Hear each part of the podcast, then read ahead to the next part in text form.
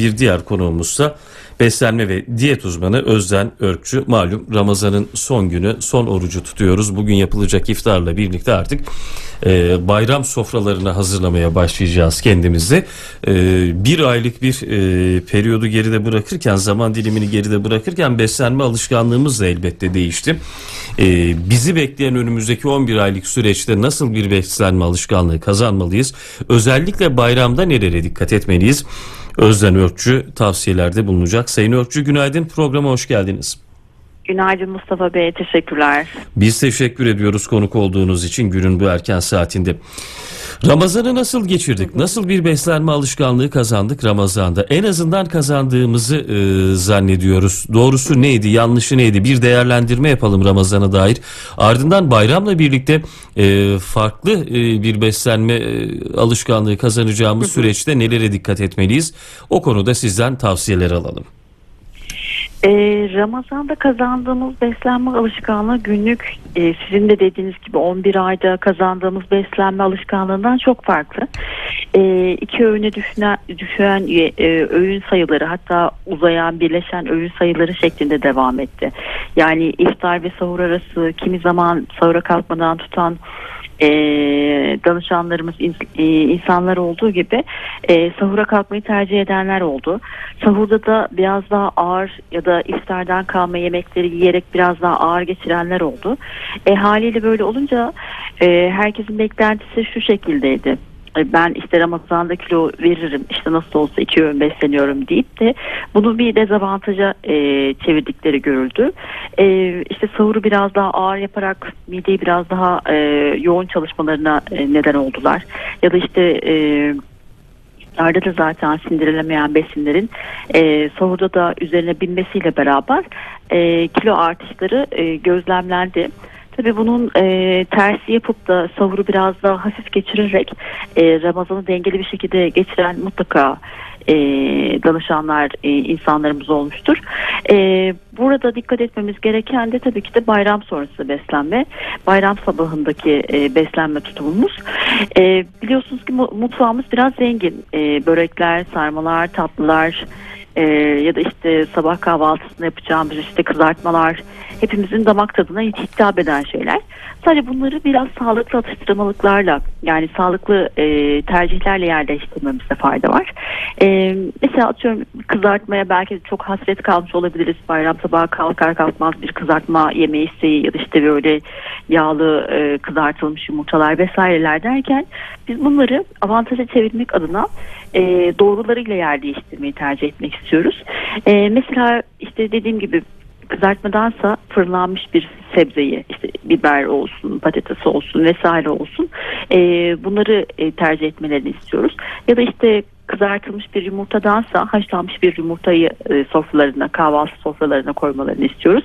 E, Peki bu o kadar kolay mı Sayın Örkçü? Bunu yapabilmek o kadar kolay mı? Şimdi bahsettiğiniz e, servis usulleri, pişirme usulleri arasında o kadar büyük lezzet farkı var ki hele de kızartmayı eğer yumurtayı tereyağıyla e, kızarttıysanız e, sıvı yağla biber domates kızartması yapıp da sofraya getirdiyseniz yanında bir bardak demli çayla ki içinde bulunduğumuz mevsimler sebzenin bol olarak e, ve ucuz olarak e, ulaşılabilir olduğu, erişilebilir olduğu mevsimler. E, hal böyle olunca e, yapmak söylemesi kadar kolay mı bunları? Aslında çok doğru söylüyorsunuz. Burada evet biraz da psikolojimiz de işin içine giriyor. Çünkü e, birçoğumuz eminim ki bu bayram sabahının kahvaltısının hayaliyle e, bugünü geçiriyor. Belki işte hazırlıklar şimdiden başlandı, börekler açıldı, dediğiniz gibi alışverişler yapıldı, ballar, tereyağlar, kaymaklar e, neler konulacağı sofrada belki belirlendi. Bunu belki şöyle e, telafi edebiliriz porsiyon miktarına dikkat ederek en güzel telafi edebiliriz. Ve ben şunu söylüyorum sürekli. Şimdi sabah kahvaltı saatine alışkın olmadığımız için bu geçişi yavaş yapalım diyorum. E, yiyeceksek de biraz dengeli ve kontrollü bir şekilde yiyelim ki hepsini birden atıyorum bir saat içerisinde yiyip mideyi rahatsız etmeyelim diyorum. Yavaş yavaş yiyin, dinlene dinlene yiyin. Hatta gerekirse öğlen yemeğinizi atlayın ki e, o saatteki mide biraz daha e, çalışmaya devam etsin, sindirime devam etsin ki bir sonraki öğüne daha rahat geçin. Bir sonraki öğünde olmazsa e, meyve, yoğurt gibi hafif hafif e, girişlerle yapın. Ve tabii ki de su tüketimine biraz daha dikkat edin. E, çıkabiliyorsunuz işte bayram gezmelerine hareket etmeye çalışın ki bu durumu daha kolaylıkla adapte olarak geçiş yapmanıza yardımcı olacak diye tavsiyelerde bulunuyorum. Şimdi öğlen e, yemeğini atlayın dediniz. Öğle öğününü atlayabilirsiniz hı hı. ki mideniz biraz daha rahat çalışır. Bir sonraki öğüne hazır hale gelir. Hı hı. Ramazandaki gibi iki öğün olarak devam edilebilir mi sabah e, kahvaltısı ve akşam yemeği olarak yoksa aslında zaman zaman böyle ara öğünler yapmak da metabolizmayı hızlandırabilmek açısından önemli mi? Biz e, ne kadar az yersek e, o kadar fazla e, kilo vereceğimizi ya da hafifleyeceğimizi düşünüyoruz ama doğru mu yapıyoruz böyle e, hareket ederek? Ee, Burada ben aslında e, hani biz kişiye özel pep beslenme programları sunuyoruz. Burada danışanlarımızdan iyi bir anamnez almak lazım. Keza e, iki türlü bir beslenme tipi var. Biliyorsunuz bu, bu aralar çok popüler hatta aralıklı oruç dediğimiz e, beslenme düzeninde iki e, öğün hatta üç öğün arada da bir ara öğün koyarak bir beslenme düzeni sağlıyoruz. E, orada tabii ki de bu diyetler de uzun süre e, sağlıklı olmuyor. Çünkü iki öğün ya da üç öğün beslenmenin sonrasında e, açlık süresinin uzamasıyla beraber sonraki öğünde daha çok yeme durumu e, söz konusu oluyor. Nasıl iftarda biz işte tatlı yiyelim, onu da yiyelim, bunu da yiyelim diyorsak e, bu tarz beslenme tipinde de böyle şeylerle karşılaşabiliyoruz. Bu da bizim e, daha fazla kalori almamıza neden olabiliyor. Yani tam tersi zayıflayalım ya da kilo verelim derken e, bu durumu e, abartarak kilo artışları da olabiliyor. Burada biraz ufak ufak geçişler yaparak ara öğünlerle e, açlık süresini uzatmak değil de açlık e, süresini biraz daha yayarak tok kalma süresini uzatmak e, hedef olmak hedef olması gerekiyor bence. E, böyle olunca biraz daha e, başarılı olabiliyor. Çünkü alınan kalori miktarı da azalıyor. E, yavaş yavaş geçişlerle beraber biraz daha denge kuruluyor. Şimdi önemli bir noktaya parmak bastınız. Tok kalma süresini uzatmak gerekir dediniz. Fakat tok kalmanın tanımı nedir? Ee, burada da zaman zaman kantarın topuzunu kaçırabiliyoruz hı hı. biz. Ee, hakikaten e, tokluktan e, kastımız bizim burada e, karnımızı tıka basa doyurmak. Evet artık sanki hani şöyle derler ya Anadolu'da e, tok acıkmam zannedermiş. O bir daha acıkmayacağım hissine kapıldım, kapılma noktası mı tokluk noktası yoksa bizim rahatsız olmadan çok fazla şeker seviyemizin düşmeden günlük aktivitelerimizi yerine getirebilecek düzeyde olmamız mıdır tokluk?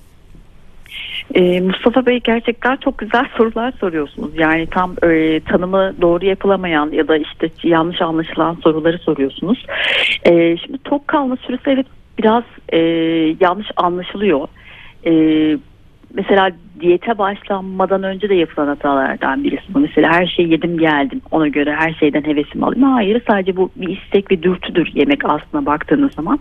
Bu istek e, o an yedim her şey bitti bir daha hiç bu isteğim uyanmayacak diye bir şart yok. Çünkü hala alıştığımız tatları e, hatırlayabiliriz ve istek duyabiliriz bunlara karşı. Tabii ki de fizyolojik olarak bir açlık çektiğim, çektiğimiz olmuyor. Sadece orada bir duygusal açlık çektiğimiz durumlar oluyor. Tokluk da burada o şekilde devreye giriyor. Aslında fizyolojik olarak tok olduğumuz halde e, duygusal olarak aç olduğumuzdan dolayı e, o doyma tanımını bir türlü yap, yapamıyoruz. Yani atıyorum canımız çok bir şey istediğinde ya da nefsimiz e, terbiye et, etsin diye bir tane bir dilim baklava yediğimizde onu bir dilimle kalamıyoruz maalesef. Hani iki dilim, üç dilim arkasından daha sonra saatlerde yine tekrarı gelebiliyor. Burada dediğiniz gibi e, tok kaldım mı ya da işte istiyor muyum gerçekten buna ihtiyacım var mı diye biraz sorgulamak lazım. Kişi biraz kendini dinlemesi lazım. Buna ihtiyacım yok deyip kendi kendine temkinlerde bulunması lazım. E, diğer yandan da tabii ki de sağlıklı besin gruplarına yönelmesi lazım.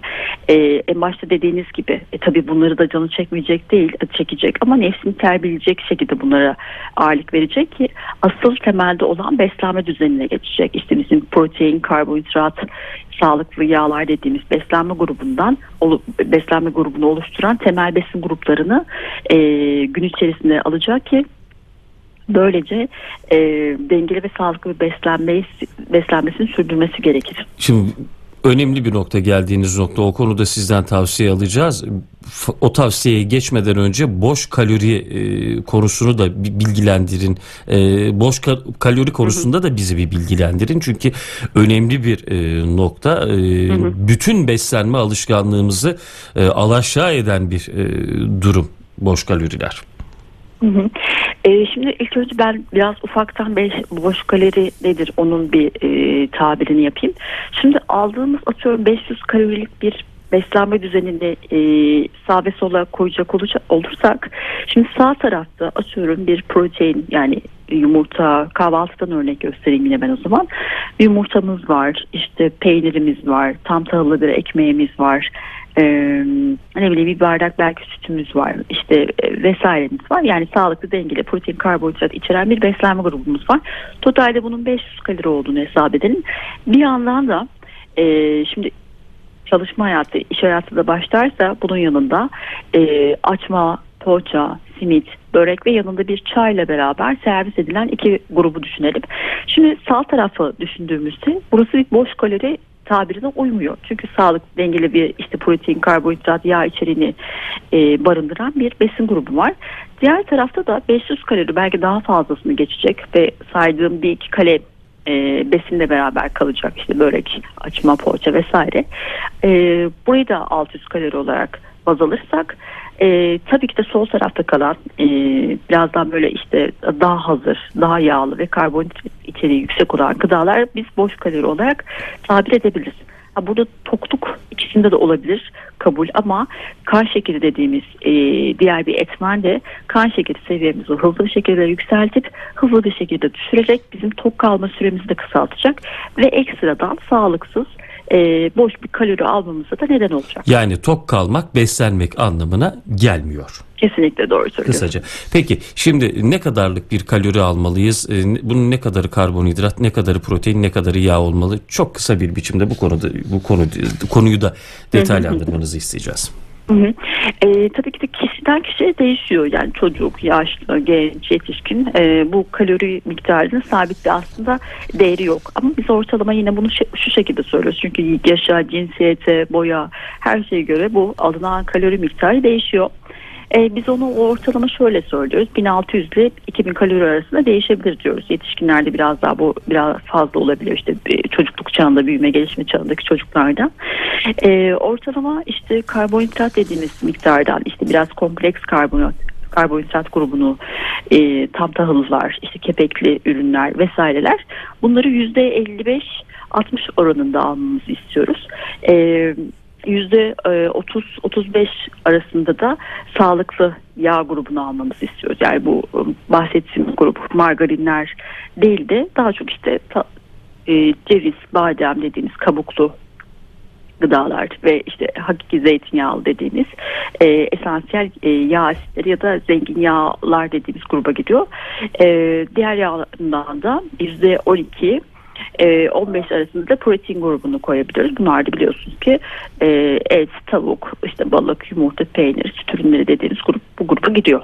Peki. Bu şekilde sağlıklı dengeli bir beslenme düzeni oluşturabiliriz. Sayın Örkçü çok teşekkür ediyoruz konuğumuz olduğunuz için. Yarın Ramazan bayramı. E, biz de bayramınızı tebrik ediyoruz. Sağlıkla e, ve sağlıklı beslenebileceğimiz nice bayramlara diyelim.